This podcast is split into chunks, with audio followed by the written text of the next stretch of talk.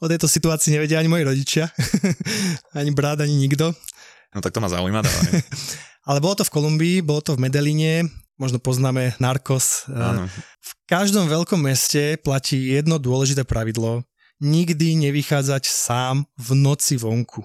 V Medeline bola taká zvláštna situácia. Ja som robil online kurz, ale s tým, že my sme mali časový posun, takže tu, keď mali 9 hodín ráno, ja som mal 3 hodiny v noci, hej. No a vlastne jedna tá lekcia mala ísť zvonku, len mi na, doma nešiel internet. A hovorím, že no čo s tým? A dostal som taký vynikajúci nápad. Ako to už o tretie ráno býva. Ako to už o tretie ráno býva po celom dni práce, že idem len kúsok ku coworkingu, pred coworkingom to uploadnem, tam fakt nestačí len sa tam na 10 minút postaviť a idem domov. Coworking bol 15 minút peši. No a prišiel som tam, uploadol som to video, no a s tým notebookom v ruke som išiel naspäť, hej. O tretie v noci v Kolumbii niekto s notebookom, to je ako, to, ty si ako terč, to proste, keď ťa niekto uvidí, tak ako ide po tebe. No a vybehol na mňa človek s nožom, ale fakt akože s takou, že kudlou. Mal to asi 30-40 cm, akože bolo to fakt veľká kudla. V očiach mal taký výraz, že keby si toho človeka videl, tak sa ho bojíš aj bez toho noža, že proste to bolo ja som sa ho bál, len keď som sa na neho pozrel a vlastne, ja už som mu pri dome, okolo nebol vlastne nikto, bola to taká veľmi nepríjemná situácia, kedy on bol oproti mne možno meter a ja som proste vedel, že je zdrogovaný a že by spravil čokoľvek. Nebolo to taký typ prepadu, kedy proste niekto príde, ukáže, že má nožík, povie, že tu máš, daj mi tvoj notebook a ideme. To bola fakt nebezpečná situácia, lebo ten človek si myslím, že by na mňa aj zautočil a vlastne išiel proti mne ja som veľmi rád, že moje telo zareagovalo tak, ako zareagoval, lebo to neovplyvníš, že ako zareaguješ v takejto situácii. No. Ty môžeš zostať stáť, proste úplne friznúť, ty sa môžeš pokúsiť byť s ním, hej, nejaký fight, alebo proste môžeš uísť. Jediné šťastie, že môj limbický systém mi povedal, OK, je čas ísť a vlastne som sa rozbehol Takže chvíľu sme takto bežali, asi minútu, ja som sa vždy pozrel, on bežal za mnou s nožikom a ja teda ako šprinty, ja, ja viem rýchlo utekať a mohol, môžem povedať, že nikdy som rýchlejšie nebežal a to si myslím, že, mi, že ma zachránilo, že som ušiel.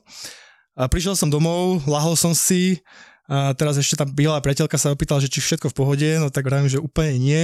Som taký dosť toho rozklepaný, ale uh, bola to skúsenosť, ktorá ma proste naučila zase také pokory. Už som si myslel, že už som veľký frajer v tých mestách a my sme tam stali iba na navšteve, to si treba uvedomiť.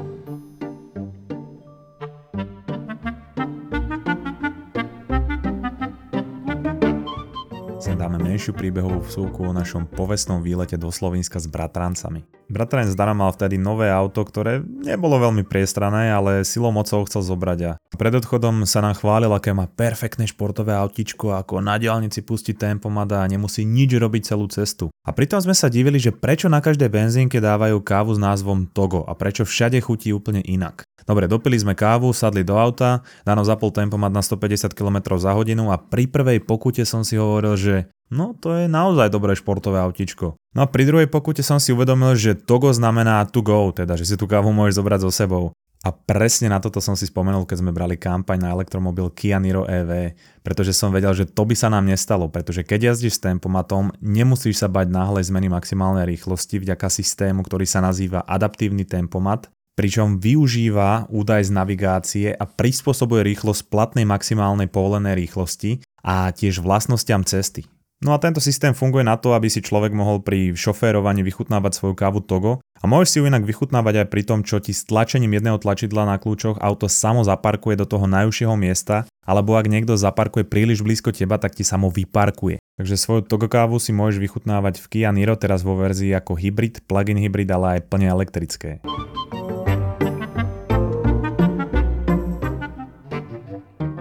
Čo sú také tie core myšlienky, čo ťa ovplyvnili či už z kníh, alebo čo si niekde počul, ktoré ťa formovali do toho Peťa, ktorý tu teraz sedí so mnou? Tých kníh, čo som prečítal, bolo dosť, aj tých myšlienok, čo som potom aplikoval. Ja som vlastne 6 rokov cestoval a volajú to, že digitálny nomad, tak som sa premiestňoval. A vtedy ma veľmi ovplyvnila kniha 4-hodinový pracovný týždeň od Tima Ferisa. A to bola taká kniha, kde ja si pamätám, ako som ju čítal a pamätám si, ako mi vlastne dochádzali tie veci, keď som čítal a v tej hlave mi to proste šrotovalo. Vtedy som si spojil vlastne tie body, že OK, že toto je možno to, čo chcem v tom živote vyskúšať. a on práve opisoval tú formu práce, location independent a to nomádovanie a delegovanie a také trošku niečo iné ako ja som si predstavoval, že o čom bude robota. Vtedy to bolo priamo po vysokej škole, takže ja som si myslel, že OK, že tak nastúpim do nejakej firmy. A to som si prečítal a vlastne úplne ten život som si inak zariadil. Za dva alebo tri dní som dal výpoveď v práci. Povedal som, že toto proste ja už nemôžem robiť. Za tri mesiace som odišiel na Kanárske ostrovy a odvtedy som viac menej 5 alebo 6 rokov cestoval po svete a podnikal som vlastne s x krajín po svete, že to bol fakt akože taký moment, alebo taká knižka, čo mi ukázala úplne iný smer a ja som ten smer reálne aj aplikoval. Ja sa chytím toho, čo si povedal, ty si spomenul spojenie digitálny nomád, tak vysvetli, že ako ty vnímaš to, čo je digitálny nomád, alebo to, čo to predstavuje aj z tvojej skúsenosti, alebo iba tak aj všeobecne pre ľudí? Pre mňa digitálny nomad je niekto, kto nie je dlhodobo na jednom mieste, presúva sa, ale môže popri tom pracovať a vlastne niečo vytvárať, či už je nejaký freelancer, hej, stará sa o nejaké kampane, alebo podniká, alebo e, často tam boli copywriteri, alebo niekto z IT sektoru, proste programátori. Veľa tým ľuďom napríklad aj vyhovuje toto nomadstvo, pretože majú časový posun. My keď sme boli na Bali, tak sme mali 6-7 hodín e, časový posun ráno sa zobudíš, žiadne maily, žiadne sleky, správy, telefonáty, proste máš kľud, môžeš si urobiť produktívnu prácu a potom o 12.1, kedy sa vlastne v Európe sa ľudia zobudzajú, tak uh, potom vlastne ti začína ten, ten hon. Ale je to tak trošku inak nastavené, ako keď uh, normálne pracuješ a staneš si započítať, ráno a proste už hneď všetko musíš riešiť a keď takto máš pred seba pár hodín. Takže aj ten časový posun mne napríklad veľmi vyhovoval, fakt veľmi. A zase keď sme išli naopak, na opačnú stranu, e, do Kolumbie, tak tam ten časový posun hral proti mne trošku. že som sa ráno zobudil a vlastne tu už mali obed a tu už proste všetko chceli riešiť a ja som bol po zobudení a vlastne musel som hneď do toho naskočiť. Takže e, ten časový posun môže hrať aj trošku proti vám. Ale my, my sme mali vlastne vždy firmy tu na Slovensku v Čechách, takže keď som niekde cestoval, musel som aj na to dávať nejaký zreteľ, že OK, že ideme tam, tam je 6-7 hodín, ako to budeme riešiť. A myslíš si, že keby to teraz niekoho zaujalo, alebo keď niekto nad tým premýšľa, možno to je človek, ktorý má nejaký svoj biznis, alebo možno to je človek, ktorý robí v korporáte. Myslíš si, že je reálne, aby takýto človek eh, dosiahol takýto životný štýl? Alebo keby si mal niekomu dať návod na to, že ako sa stať digitálnym nomádom, hej, že ako si to vybaviť v práci, čo treba, všetko si povybavovať tie víza, čo si pobaliť, ako hľadať tie eh, workspacey, kde si pracoval a ako si tam nastaviť aj ten čas možno. Tak keď sme sa na začiatku rozprávali o tých knižkách, tak jedna knižka, ktorá mi tiež tak uh, trošku možno ukázala, uh, ako sa robia veci inak, bola uh, Designerem vlastného života od Melville Publishing a je to presne o tom, že si nadizajnuješ ten svoj život podľa toho, ako ty ho chceš žiť. Takže ja si myslím, že či už niekto robí v korporáte, v startupe, podniká, nepodniká, študuje, pokiaľ sa chce stať digitálnym nomádom, pokiaľ to je reálne niečo, čo chce vyskúšať, ako nevidím dôvod, prečo nie. Možno jediný dôvod, čo by bol, že tu na Slovensku má niečo, čo nemôže opustiť. Hej? Takže možno takéto niečo, ale pokiaľ niečo takéto človek nemá, že môže vycestovať, tam nevidím žiadne nejaké niečo, čo ťa zabrzdí. Ako, to máme všetko v hlave. Takže vedie sa veci vybaviť rýchlo, vieš dať výpoveď v práci, alebo sa v práci dohodnúť. Pozrite sa, ja chcem teraz cestovať, či už to zostanem alebo tu nezostanem, ja proste chcem cestovať, chcem ísť, ja neviem, na Bali. Takže môžem pokračovať v tej práci aj z Bali? A oni ti povedia, že áno, môžeš, v pohode, nemáme s tým problém, alebo ti povedia, že nie, musíme sa s tebou rozlúčiť. Teraz samozrejme vďaka pandémii veľa firiem už je otvorených a skutočne, keď za nimi niekto príde a povie, že OK, že ja chcem pracovať z Bali, už sú k tomu viac takí otvorení, ako boli možno pred pandémiou. Ja poznám firmy, ktoré pred pandémiou si nevedeli ani predstaviť, že by niekto nesedel v tej kancelárii nie že bali, ale oni si nevedeli predstaviť, keď mali kanceláriu v Bratislave, že by niekto bol v Košiciach, alebo v Trebišove, alebo v Žiline. Teraz sa tá situácia zmenila. Zistili sme, že ľudia vedia byť produktívni a vedia tvoriť veci, aj keď e, sú na Bali, aj keď sú v Maďarsku, aj keď sú kdekoľvek na svete. Takže tie firmy sú trošku k tomu otvorenejšie. A čo sa týka toho návodu, ja vždy radím, si to vyskúšať. Vlastne úplne všetko, že my si možno myslíme, že ako nás to bude baviť a naplňať, ale ja som napríklad na cestách stretol veľa digitálnych nomádov, ktorým povedali, že oni sú nešťastní. Že oni sú fakt smutní, že tam sú, že im chýba rodina, že to proste nebol dobrý nápad. A normálne niektorí aj odišli. Proste boli v Tajsku, plánovali tam byť pol roka a po mesiaci sa zobrali a povedali, že toto není pre mňa, že ja proste chcem byť doma, ja chcem tam byť s tými mojimi kamarátmi. Digitálne nomadstvo má aj veľa nevýhod. Človek pretrhá veľa väzieb, vzťahov a nie je to pre každého. Takže možno si to vyskúšať. Teraz napríklad je leto, išiel by som na mesiac do Budapešti, hej, príklad. Normálne sa zobral, povedal tomu môjmu šéfovi, pozri sa, ja chcem trošku spoznať svet, pojem do Budapešti, tam si nájdem coworking, odtiaľ budem pracovať. Išiel by som tam, cez Airbnb by som si našiel nejaký byt, tak sme to teda aj robievali, na mesiac, na dva, na tri, to už záleží. Väčšinou sme boli pri coworkingu, lebo na byte nemáš istotu, že budeš mať dobrý internet, aj keď ti tam napíšu na Airbnb, že the best internet a... To píšu všade, no. to píšu všade. a potom si tam sadneš a vidíš tam tie pomalé prenosy a to proste ty nevieš produktívne pracovať, keď nemáš rýchly internet, hej, že to sa nedá. Keď nemáš dob- pohodlné sedenie, no tak OK, nejako si poradíš, ale bez toho internetu, ako tam si neporadíš. Takže väčšinou sme boli pri coworkingu a potom už človek si nájde také tie svoje veci, už si nájde tú svoju posilku a tieto veci a už, už je tam niekde, ja neviem, či už v Budapešti na Bali, to už vlastne jedno. A sorry, ten coworking hľadaš ako? Pozriem si normálne na Google Maps, coworking, Budapešť, e, niektoré už majú aj siete coworkingové, takže napríklad myslím, že Hub Hub už je aj, aj v Budapešti, Prahe, že už to je taká sieť, ktorú poznáš a vidíš, OK, že toto je známy coworking z Bratislavy, je aj v Budapešti, alebo aj Regus je e, po celom svete a normálne googlujem. E, potom je vlastne stránka Nomad List, veľmi praktická stránka pre nomadov a oni tam majú také akoby rebríček krajín pre, no, pre digitálnych nomadov. Takže tam si človek vie pozrieť, že OK, Budapešť, ako je hodnotená ostatnými digitálnymi nomadmi. A niekto napíše, že majú tam super internet, ale ľudia tam nerozprávajú po anglicky, hej, príklad. Tak e, to potom sa v tom rebríčku neumiestni až tak, ako napríklad Bali, kde všetci hovoria po anglicky, je tam aj dobrý internet. Takže nomadlist.com, to určite môžem odporúčať. A tak ako by som hľadal tu asi v Bratislave coworking, tak, tak hľadám hoci kde inde na svete. Tam potom je dôležité mať to ubytovanie niekde, aspoň v okolí toho coworkingu, alebo aspoň niekde tak, že sa vieš rýchlo do toho coworkingu dostať, lebo napríklad v Španielsku, vo Valencii, tam som síce vychytal super ubytko, ale bolo trošku ďalej od centra, kde boli coworkingy a nebolo to úplne optimálne. No, musel som dochádzať v Španielsku vo Valencii cez leto je 42 stupňov, takže chodiť v 40 do coworkingu peši nebol úplne ten zážitok, ktorý som chcel mať do Španielska. Takže na budúce by som išiel fakt, že bližšie niekde ku coworku. Ale ten cowork je výborný aj pre komunity. Na Bali alebo aj v Thajsku strašne veľa digitálnych nomádov tam človek spozná, strašne veľa nových ľudí z celého sveta, takže je to aj taký networking a ja mám rád coworky. Nie vždy od nich, z nich pracujem, niekedy idem do kaviárne alebo aj z domu, ale pre mňa ten cowork to je taká istota, že proste tam bude ten rýchly internet, to sedenie, tá dobrá káva a tam môžem pracovať. Ako dlho ti trvá, než si zvykneš na to nové prostredie, na to nové mesto, pretože ja som žil teda rok v Kanade a odsťahoval som sa tam. A jednoducho ja som odchádzal zo Slovenska s tým, že ja som tu mal vybudované proste zázemie, mal som tu priateľku, mal som tu kamošov, mal som tu proste dobré vzťahy so všetkými, čiže ja som pred ničím neutekal. A Prišiel som tam, bol som dva týždne v karanténe a zrazu človek musí budovať všetko od znova, hej. Musel som si tam nájsť novú partiu, musel som si tam nájsť bývanie, musel som si, no robotu som mal vybavenú, ale zvykať si z kancelárie, kde som pracoval v Twin City, to bol jedna z najkrajších kancelárií v Bratislave, tak som išiel proste čistiť strechy do Vancouveru a to bolo v priebehu dvoch týždňov, tak to bol extrémny šok. Tak preto sa aj pýtam, že koľko to tebe trvá, lebo samozrejme je tam aj kultúrny šok, sú tam úplne iní ľudia, Vieš, že úplne si niekedy zmetený, že čo sa deje. Mával si to tak aj ty, alebo sa to potom zlepšovalo? Si zmetený, proste to je, je to niečo úplne iné a hlavne nedá sa to porovnávať s dovolenkou. Hej, na tej dovolenke fakt uh, si pár dní sa rozkúkávaš, pobehaš si všetko, čo chceš a za dva týždne ideš domov. Toto keď si tu niekedy, že pár mesiacov, tak ako hovoríš, ty si musíš nájsť to svoje zázemie. U mňa to je vždy tak, že prvý mesiac je pre mňa všetko nové, všade chodím a je to pre mňa také, že wow.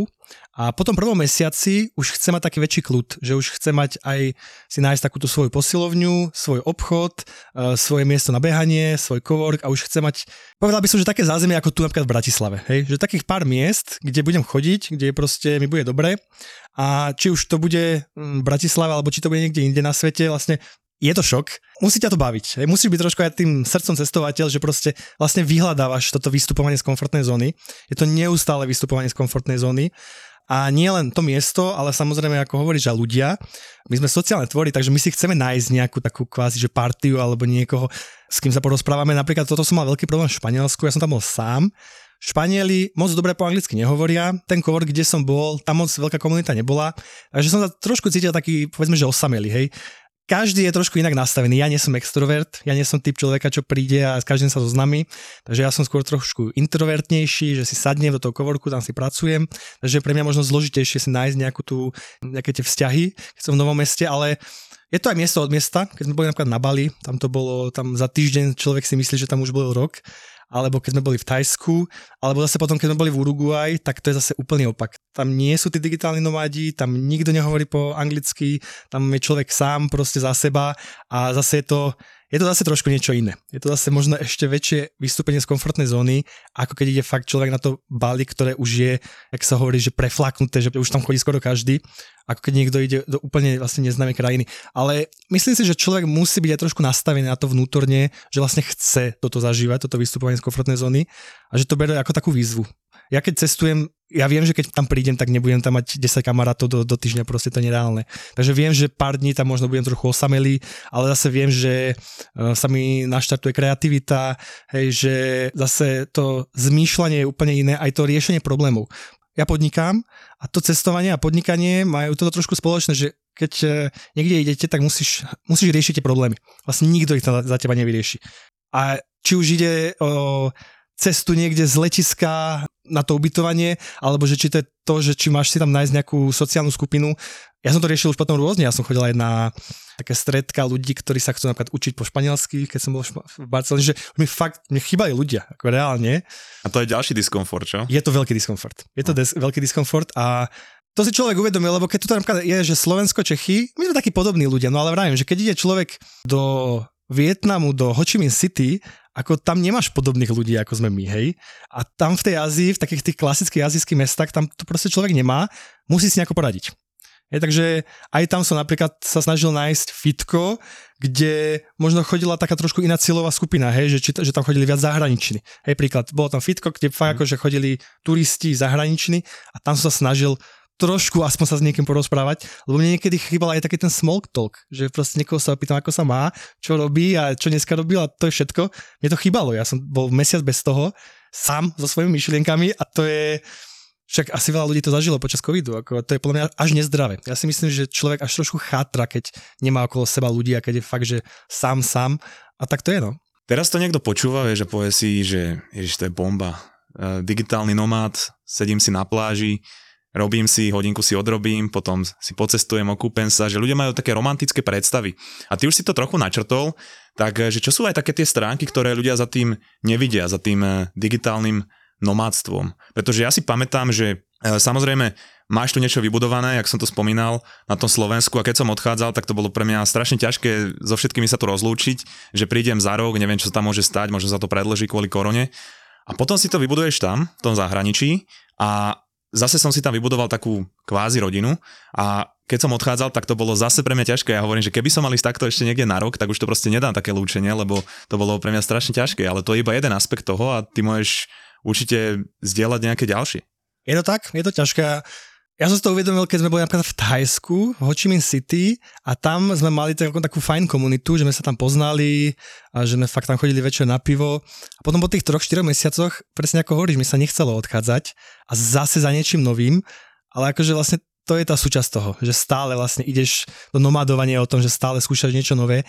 Nomadovanie není asi úplne o tom, že nájdeš si jedno miesto a tam teraz zase budeš na miesto Slovenska, hej, že to vlastne, je to vlastne potom to isté, že si mohol zostať na Slovensku. Nomadovanie je o tom presúvaní. Ako som vravel, nie každému to vyhovuje, je to veľa, veľakrát veľmi veľa stresu, ja som napríklad neodsúval prácu, hej, že ja som to nemal tak, že som išiel niekde na 3 mesiace a povedal som, že OK, že tu sa mesiac budem teraz zabývať, mesiac nebudem nič riešiť a potom eh, nabehnem znovu do toho pracovného kolotoča. Ja som vlastne stále pracoval aj popri tom cestovaní.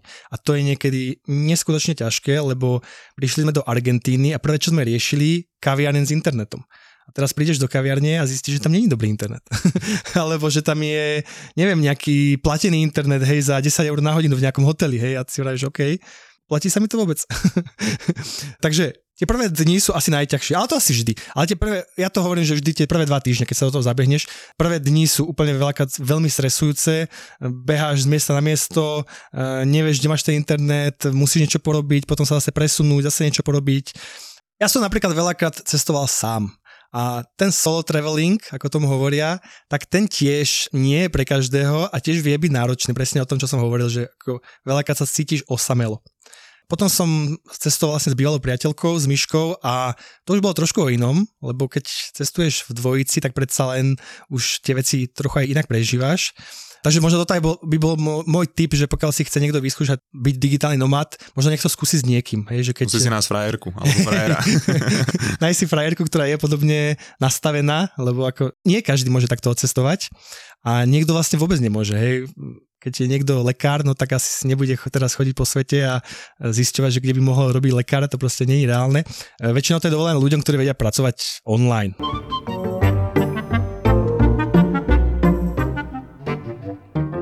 Mám tu pre teba dobrý deal. Naposledy, keď som dostal 30 eur zadarmo, tak som bol dieťa. Predchádzalo tomu feministicky obľúbené šibiriby a moje najsofistikovanejšie výdavky boli kartičky Pokémonov. Keby mi ale vtedy rodičia založili bezplatný VUB účet pre juniorov s kartou Visa pre mladých, tak okrem toho, že by som k nemu získal bonus 30 eur, tak som nemusel robiť šibiriby. S vysokou pravdepodobnosťou by som sa aj pomocou ich aplikácie VUB Junior Banking naučil zodpovedne pristupovať k peniazom a Nepovažoval by som za vrchol svojej finančnej gramotnosti investovanie do Pokémonov. Viac informácií o kampani nájdeš na www.vub.sk lomitko junior banking.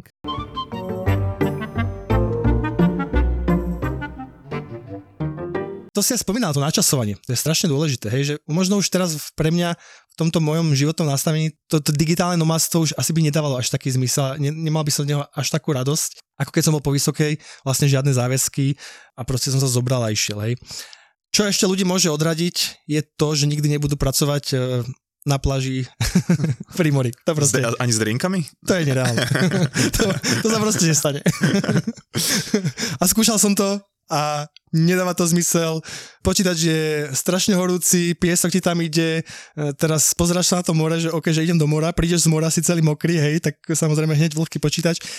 A ešte, kde, a ešte kde sú také pláže, kde je taký ultra rýchly internet, že? To je ďalšia otázka. Napríklad na Kosamui, keď sme boli v Thajsku, tak bol. Normálne bol beach bar, tam som si sadol a tam som vedel o ťa pracovať, ale proste to nechceš. A hlavne nie dlhodobo. E, potom už radšej fakt ako sa zavrieť do nejaké kaviárne, kdekoľvek a tam byť, tam, kde je aj klíma, je tam proste dobrý internet, nikto ťa tam neruší ono je to aj také nastavenie ľudí okolo teba, hej, že keď ty vidíš všetkých, ako sú tam pri mori a hrajú tam beach volleyball a proste skačú do mora, tebe sa nechce pracovať. To je ďalšia vec, že, že ty keď si v bare na pláži, tak tvoj mozog to už má automaticky aj zo všetkých filmov, videí, aj z tvojich zážitkov spojené so zábavou, s relaxom, s oddychom. Presne. A to je to isté, keď sa snažíš pracovať z postele alebo z tvojej spálne. Presne. Proste tvoj mozog si povie, že ale však ja tu neviem pracovať, ja sa tak nebudem sústrediť, vieš. Presne a ty tak. chceš okamžite ten notebook odhodiť a ísť do vody, alebo proste dať si, ja neviem, pivo, dať si nejaký drink. To sa, to sa tak ľahko nedá. Áno, áno, úplne súhlasím. Digitálny nomád podľa mňa musí byť vo svojej podstate veľmi produktívny, pretože ty veľakrát uh, riešiš veci, ktoré ty ani nevieš ovplyvniť. Hej. Tuto máš istotu internetu, máš tu istotu nejakého sedenia, nejakého kľudu, aj nejakého um, environment okolo teba tam proste prídeš do hlučnej kaviarne, štyrikrát ti ten internet vypadne, proste musíš za hodinu, za dve, čo ti tam e, dajú tie kávy a už sa na teba pozerajú, že, mm, že už by si mohol odísť, keď nemáš pred sebou kávu, tak tam musíš za dve hodiny urobiť to, čo možno tu by ti trvalo 5 hodín.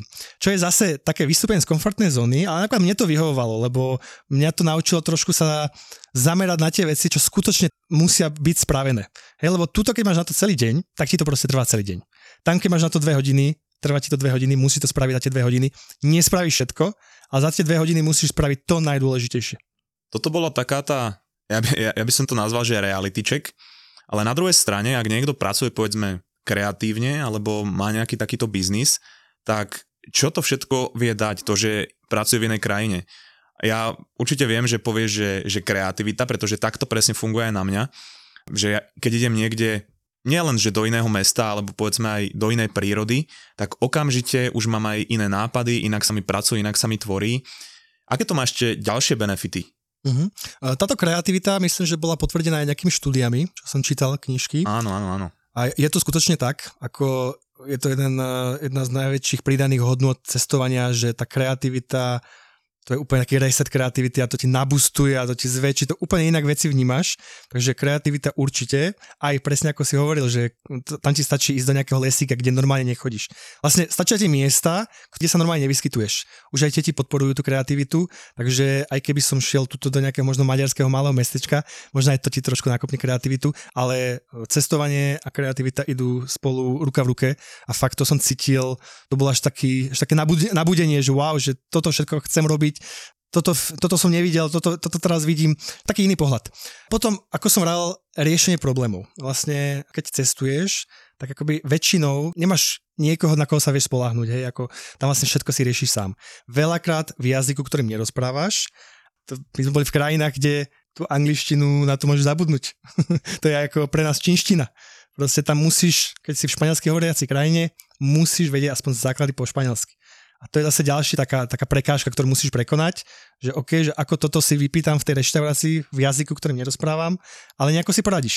A presne potom sa to premieta aj do tej práce. Vždy si človek nejako poradí, lebo si spomenie, OK, však som si poradil vo svete, poradím si aj túto, s, tým, s touto úlohou, ako prečo nie. Takže možno také, také iné zmýšľanie, že na nikoho sa nespoliehať, spoliehať sa možno viac na seba a na tie svoje schopnosti.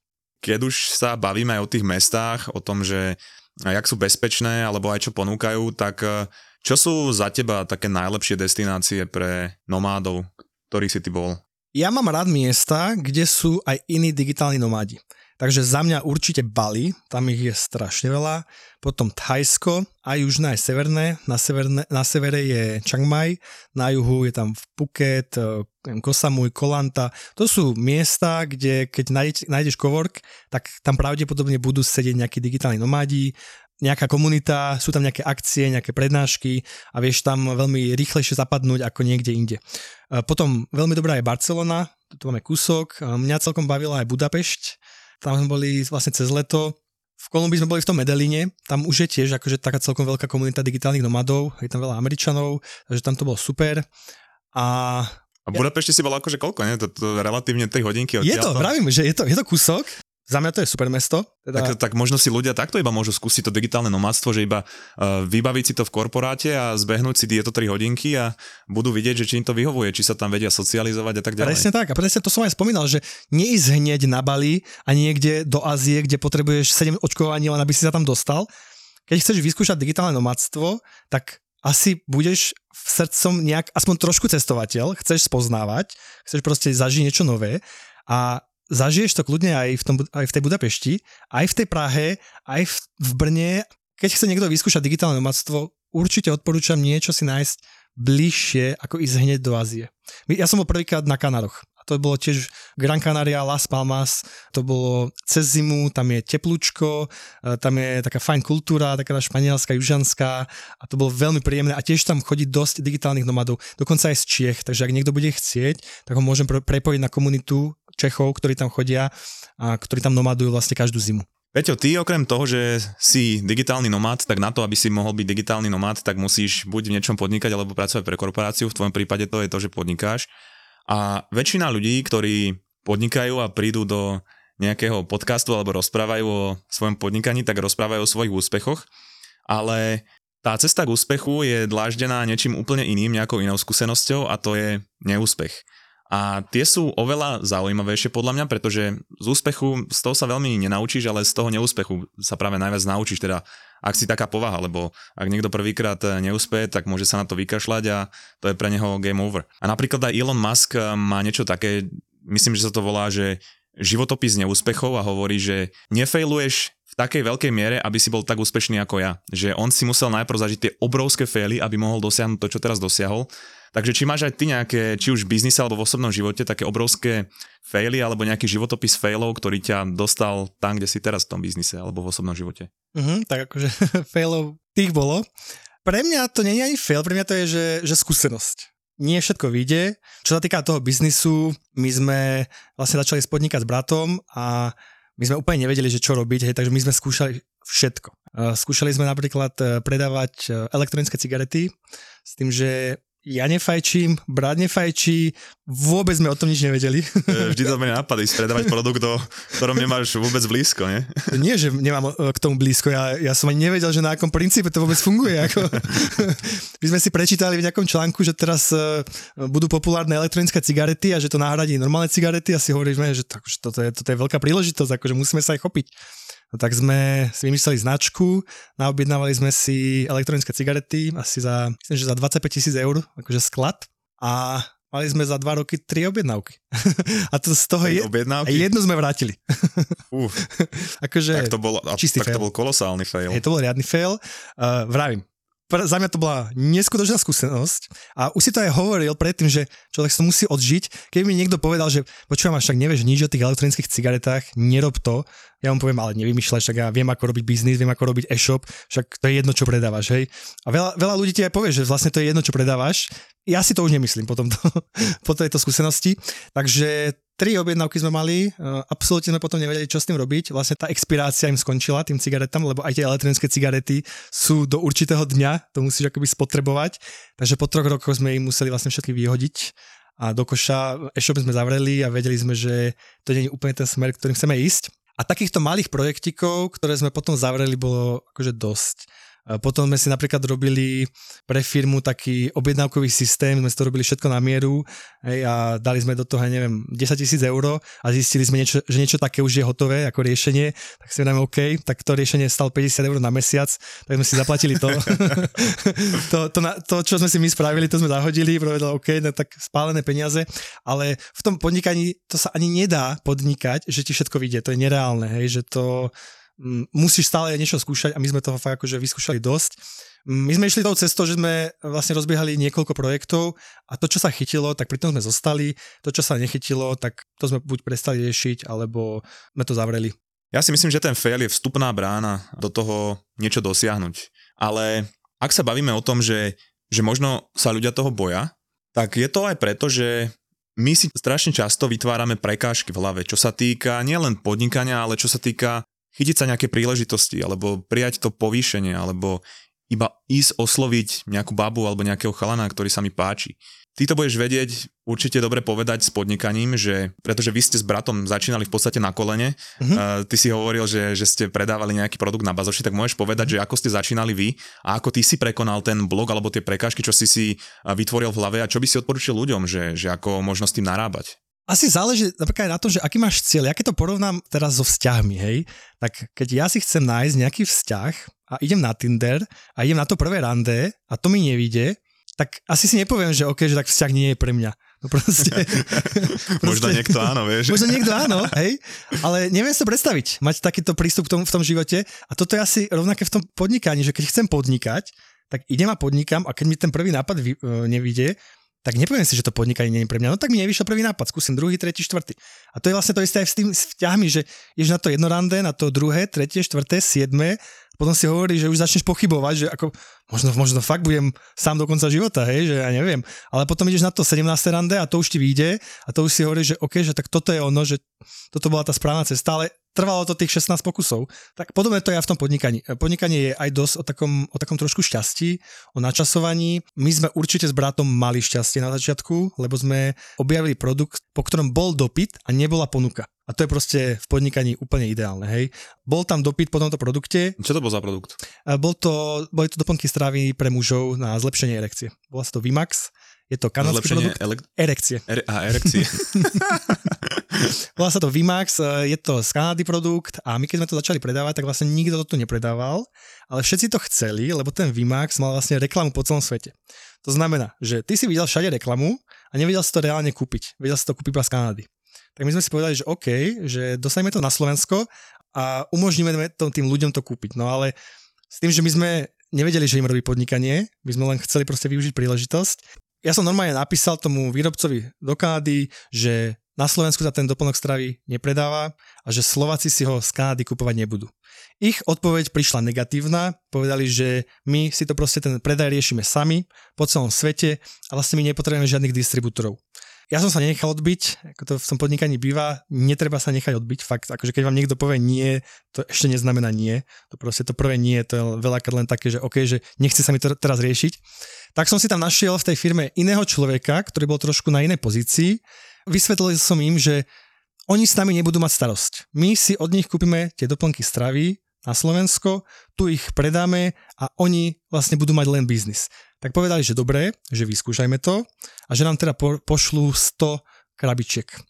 Akože za nejakú lepšiu cenu? Alebo... Oveľa lepšiu cenu, áno. Okay. Vlastne bola to cena, kde my sme si potom urobili povedzme, že 60% maržu. Takže mm-hmm. príklad, ja neviem, predávalo sa to za 30 eur a oni nám to predali za 15 eur a my sme si vedeli pekne tých 15 eur urobiť ako zisk. Takže mhm. bola to dobrá cena. Predpokladám, že to nebola nejaká nákupná cena, ktorú by sme mali ako distribútor oficiálny, ale nám to stačilo. Hej, nám stačila táto cena a objednali sme vlastne 100 balení. Prišlo to na colnicu, tam povedali, že OK, prišlo to k nám, my sme to dali na bazoš, máme to behom týždňa to bolo preč. Brat chodil na poštu proste s balíkmi, ja som mu vravil, že fú, že toto není úplne dobré, že ako 100 balík alebo 50 balíkov poslať bez živnosti. A potom sme si objednali ďalších 100 a zadržali nám to na colnici a povedali, že no chlapci, že toto nie, že toto už asi e, nebude pre vlastnú spotrebu, lebo keď si niečo necháš dodať akoby pre seba, tak by s tým nemal byť žiadny problém. Ale už keď si to necháš dodať pre tvorbu zisku alebo pre ďalší predaj, tak tam už to je už úplne iný proces. Takže tam oni nám to zabavili a poslali vlastne naspäť do Kanady. Takže to bol pr- prvý taký reality check, že OK, že takto sa asi nepodniká. Založili sme si živnosť, neskôr sme založili aj SROčku, znovu sme objednali tie tabletky a už s tým nebol problém, už to normálne prešlo a už sme to mali normálne ako oficiálne, ako mm, sme boli ako distribútor.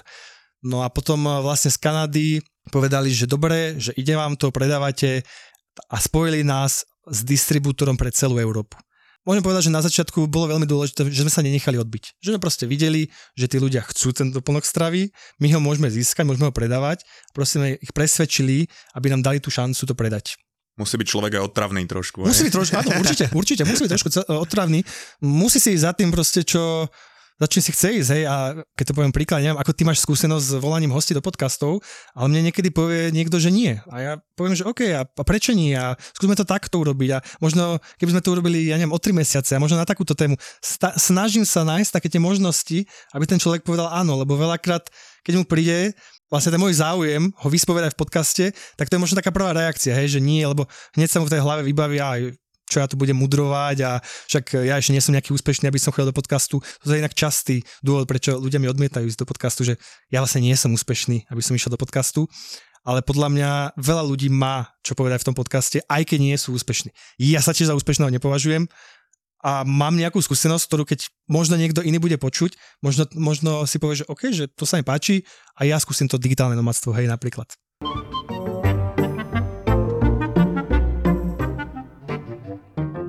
Rýchlosti ešte dve malé veci. Tento týždeň budú dve epizódy, teda dnes v útorok tento rozhovor a o 3 dní, teda v piatok, vyjde regulárna epizóda, kde ja budem rozoberať nejakú tému.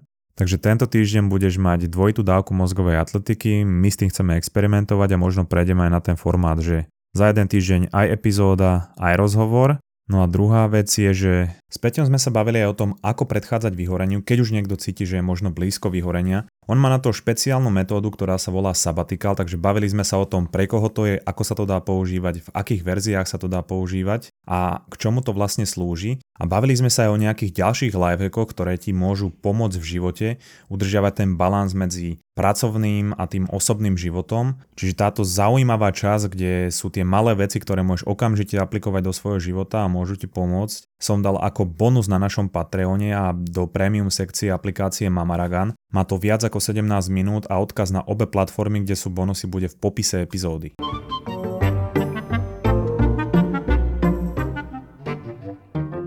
keď eh, som sa pýtal na to, že ľudia majú nejaké tie prekážky v hlave, tak eh, možno, že už tie prekážky ani nemajú, alebo to je súčasťou tej prekážky, je, že nevedia úplne do čoho sa pustiť, aj keď sú také podnikavejšie typy a možno by chceli byť aj nomádi, možno by chceli online podnikať ako ty. Takže či máš nejaké typy na oblasti, kde by sa teraz oplatilo podnikať, alebo kde je ľahké začať, alebo ak sa ľudia naozaj že boja podnikať a najprv si chcú vytvoriť taký side hustle, teda nejaký bočný príjem. Tak, vedľajší príjem, áno. Z čoho, z čoho sa môže postupne stať nejaký biznis. Máš aj, máš aj takéto niečo? Ja teda som veľký fanúšik side hustle a myslím si, že každý môže popri svojej práci a popri tom, čo robia, mať nejaký takýto projektík, taký side hustle ani vlastne nemusí byť ziskový na začiatku. Možno pre veľa ľudí aj podcasty je side hustle, je to taká forma side hustle, z ktorého sa môže niečo vykluť za, za roky. Takže side hustle určite každému odporúčam. Pokiaľ niekto chce začať podnikať, ja vždy hovorím, nech podniká o tom, čo mu aspoň trošku rozumie, k čomu má aspoň trošku vzťah a k čomu vie napísať povedzme, že 10 článkov, keď e, na to príde. Usmievaš sa na mňa, že ja som začal podnikať s doplnkovými stravy na erekciu? Nie, ja som si spomenul na tie elektronické cigarety. Ja na to Hej. To, je, to, je, to bolo úplne mimo, ale venovať sa trošku niečomu, čomu aspoň trošku človek rozumie, má k tomu aspoň nejaký vzťah. Vlastne veľakrát aj nemusí začať hneď podnikať. Keď sa ma ľudia pýtajú, že ja by som chcel začať podnikať, ako si mám vybaviť živnosť? na čo ti je hneď živnosť? No tak proste začni podnikať a živnosť si začne vybavať vtedy, keď budeš mať prvý príjem. Pokiaľ chceš, ja neviem, písať, nepotrebuješ hneď živnosť. Začni písať, nájdi si nejakých prvých dvoch, troch klientov, keď im niečo reálne napíšeš... Ako oni čo, budú... nejaký článok? Áno, alebo... ako copywriting, ako článok. Podľa mňa písanie pre veľa ľudí môže byť takým tým vstupnou bránou do toho online sveta, pretože veľa ľudí vie niečo také napísať, aj tak prešli sme si nejakými diktátmi a tak. Ja nehovorím, že každý vie dobre písať, ja len vravím, že je to jednoduchšia zručnosť, ako keby som sa mal teraz ísť učiť programovať. Takže pokiaľ niekto si chce napríklad vyskúšať písanie, že proste ho baví písať, nech si nájde toho klienta kľudne zadarmo, za, za referenciu a nech živnosť rieši až vtedy, keď bude mať, musieť vystaviť faktúru a bude môcť prijať nejaký príjem. Alebo druhý príklad poviem affiliate marketing. Ešte, ešte v rýchlosti vysvetli, že pre tých možno čo nevedia, čo je affiliate marketing. Affiliate marketing je, je to provízny predaj, to znamená, že my spájame e-shopy s majiteľmi webov, ktoré majú nejakú návštevnosť. A následne tí majiteľia webov propagujú tieto e-shopy alebo produkty na týchto e-shopoch a dostávajú províziu z predaja. To znamená, že nemajú zaplatený napríklad, že za klik alebo za zobrazenie, ale dostanú províziu až vtedy, keď sa niečo cez nich predá. Affiliate marketing sa dá využiť napríklad aj pri podcaste. Poviem príklad. Povedz. Dávam vždy odkazy na knihy. Keď v epizóde spomeniem nejakú knihu, dám odkaz na Martinus, oni sú môj affiliate partner a ak si cez ten môj odkaz niekto tú knihu kúpi, tak ja z toho dostanem nejaké percento. Presne tak. Ja vlastne Martinus tiež propagujem, mám newsletter sedmička a tam vlastne píšem tipy na knihy a keď tam je nejaký tip na knihu, je to väčšinou, odkazujem na Martinus s affiliate kódom a keď sa niekto preklikne a kúpi si tú knihu, prípadne aj inú knihu, toto je inak dôležité povedať, že keď si vlastne nakúpi čokoľvek na tom Martinuse, tak ja dostanem províziu. Takto my ako affiliate sieť, my spájame vlastne ten Martinus a mňa. Takže taký príklad do reálneho života, ako by ľudia mohli začať je, baví ma, neviem, cestovanie, alebo úplne nejaká, robím si doma truhly, hej, vyrábam, tak začnem o tom písať blog, vždy si to nájde nejaké publikum a môžem si vybrať nejakú firmu, ktorá mne je blízka a má affiliate systém a na tom mojom blogu, keďže ľudia to čítajú, mám tam nejakú návštevnosť, budem propagovať ten produkt, pretože mi je blízky a ak si ho tie ľudia potom kúpia, tak e, ja za to dostanem nejakú províziu a takto si môžem začať privyrábať. Viem, že veľmi často sa to robí napríklad e, pri ľuďoch, ktorí napríklad majú weby, kde robia recenzie na tenisky alebo na počítače, hej, majú tam akože celkom vysoké tie percenta na tú elektroniku, tam, tam to je celkom fajn, takže aj toto by sa dalo. Uh-huh, určite áno. Uh, ja teda poviem trošku tú realitu. Takto to funguje v takom ideálnom svete. Uh, v realite je to tak, že prvé dva roky človek bude len písať a vlastne nebude mať žiadne provízie. To poviem akože úprimne, že trvá to. Fakt to trvá, kým si človek vybuduje nejakú komunitu, však ty asi vieš, ale kým si okolo seba vybuduje proste komunitu, návštevnosť, ľudí na tých sociálnych sieťach.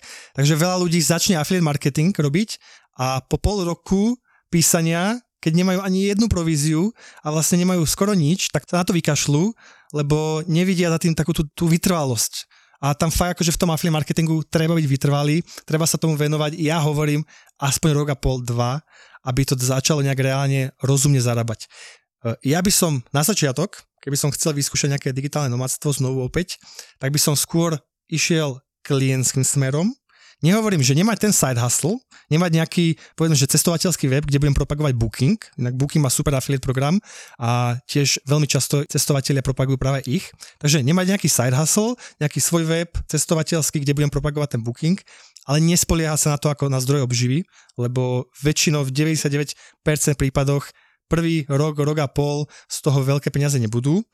A skôr mať buď klientov, to znamená, že normálne osloviť firmy, povedať im, pozrite sa, napíšem prvý článok zadarmo, potom mám takéto ceny, prípadne, ja neviem, baví ma fotiť, tak im niečo nafotím, alebo robím podcast, tak sa s nimi dohodnem, budem pre vás robiť podcast, síce cestujem a budem robiť online rozhovory, ale vám to nevadí, lebo budete mať super obsah prípadne sa zamestnať vo firme, ktorá od začiatku vie, že ty si takto nastavený, že budeš cestovať, ale to neovplyvní tvoj výkon.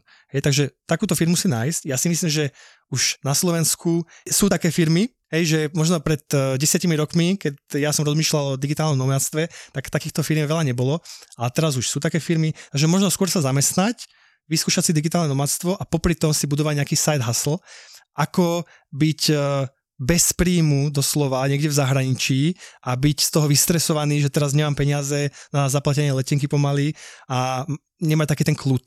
To je, to je tiež dôležité, že keď človek cestuje, tak by mal mať nejaký ten príjem, lebo inak potom, no o čom to je? Potom, potom už je človek batôžkar, nie digitálny nomad.